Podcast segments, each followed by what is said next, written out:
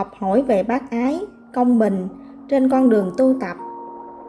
Học hỏi hai điều bác ái và công bình, đó chính là tình yêu thương và công chánh. Càng khôn vũ trụ này được duy trì và phát triển cũng bởi hai quy luật bác ái và công bình. Bởi phải có tình thương yêu, sự hòa hợp thì mới có thể tạo nên sức mạnh của quyền năng sáng tạo. Nếu không có sự tồn tại của hai điều trên, thì vũ trụ sẽ chuyển động một cách hỗn độn không có trật tự. Các loài chỉ biết sâu xé nhau, dùng sức mạnh để làm nền tảng cho sự phát triển, thì vũ trụ sẽ đi dần đến bờ hoại diệt. Vì lẽ đó mà bác ái công bình là đề thi rất quan trọng trong thời buổi hạo nguyên mạt kiếp này.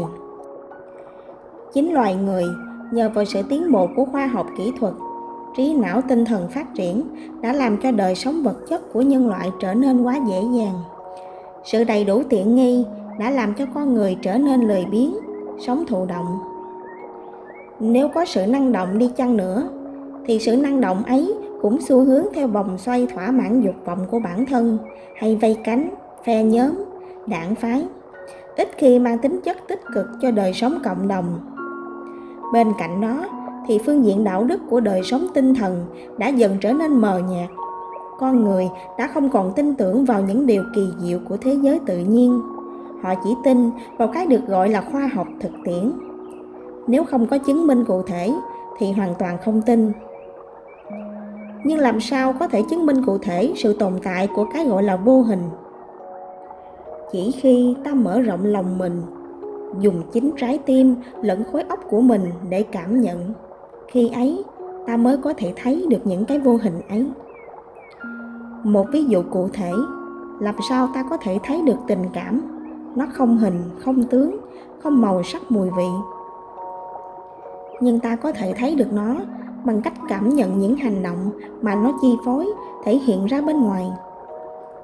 Nhìn vào một người đang giận dữ, ta sẽ thấy ngay những lời nói gay gắt, đầy sự phẫn nộ và muốn vung tay chân để trút hết cơn giận của mình vào một ai đó hay một cái gì đó gần họ nhưng khi nhìn vào một người đang yêu, ta sẽ thấy được những hành động của họ thật dễ thương, vừa vui vẻ mà bối rối.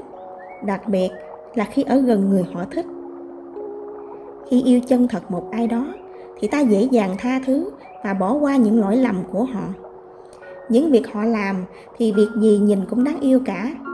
Nhưng ngược lại, khi ghét một ai đó, thì những gì thuộc về người đó, những điều họ nói, những việc họ làm tất cả đều không thể chấp nhận được. Ta luôn cảm thấy khó chịu vì sự có mặt của họ. Và những việc họ làm thì việc nào cũng sai, chướng mắt cả. Người xưa có nói, thương nhau, thương cả dáng đi, ghét nhau, ghét cả công ty họ hàng. Chính vì cái tâm lý phức tạp của con người như thế mà đức thượng đế mới dùng đề tài là bác ái và công bình để cho chúng sinh cùng nhau thi đua mà đạt quả vị nơi cõi thiên liêng thời buổi này, có người sống với nhau thì tranh hơn thua, giàu nghèo, đánh mất hết đạo đức. Không ít chuyện con cái trong gia đình mắng chửi cha mẹ, anh chị em, nặng hơn còn đánh đập, đuổi ra khỏi nhà, hoặc là giết cả cha mẹ, anh chị em của mình cũng chỉ vì hai chữ danh lợi. Như thế con người đã theo xu hướng lụi tàn, đi dần vào chỗ hủy diệt bởi ngay chính người đã sinh ra họ mà họ còn chối bỏ, thì họ có thể thương ai được nữa. Nhưng tình thương yêu cũng phải đúng chỗ, phù hợp với đạo lý. Đã thấy được cái sai của người mình yêu mà cứ cho rằng điều đó hợp lý, có thể tha thứ được, thì đó là sự si mê mù quáng. Tình yêu không chân chính, chỉ là sự bi lụy trong tình cảm, sự yếu hèn không dám nhìn thẳng vào sự thật tình thương yêu chân chính là sự hy sinh, cống hiến để mang lại hạnh phúc cho người mình yêu mà không hề vụ lợi.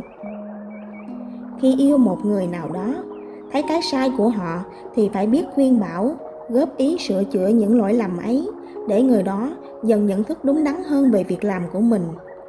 Chứ không phải thấy sai rồi, cứ tha thứ và chấp nhận cái sai ấy. Để từ cái sai này mà người đó có thể đi đến nhiều cái sai khác nữa nhưng để làm được điều đó, thì trước tiên ta phải biết yêu quý bản thân mình. Vì không có nó, thì ta cũng chẳng thể làm gì được. Từ chỗ biết yêu quý, trân trọng bản thân mình một cách chân chính, thì mình mới có thể đi đến một tình yêu cao quý hơn. Đó là yêu thương kẻ khác hơn yêu chính bản thân mình. Phải làm sao để mang lại hạnh phúc cho kẻ khác, nhưng bản thân mình cũng đừng phải chịu quá nhiều thiệt thòi. Vì như thế, thì chính những người thương yêu lo lắng cho mình lại phải đau lòng. Đó cũng không phải là một sự hy sinh chân chính. Phải luôn yêu bằng cả trái tim lẫn lý trí. Yêu bằng trái tim mà không có lý trí thì dễ dẫn đến tình thương mù quáng. Yêu mà chỉ dùng lý trí thì đó chỉ là một sự tính toán, khó có thể gọi là tình thương. Chính vì vậy mà bác ái và công bình phải được thực hiện cùng lúc tức ta phải biết dung hòa giữa lý trí và tình cảm.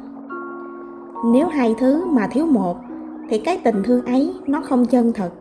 Nó chỉ là một sự sáo rỗng, không thể mang lại hạnh phúc chân thật trong cuộc sống. Trong chặng đường tu học về chữ nhân và học hỏi về bác ái công bình, tất cả nhằm vào một mục đích, đó là học hỏi sao cho trí thức, tinh thần và đạo đức được nâng cao lên đến mức có thể nhận thức được đúng sai, phải trái để từ đó, bản thân mỗi người có thể tìm được niềm vui chân thật của chính mình, đồng thời mang lại hạnh phúc chân thật cho muôn người, muôn vật xung quanh.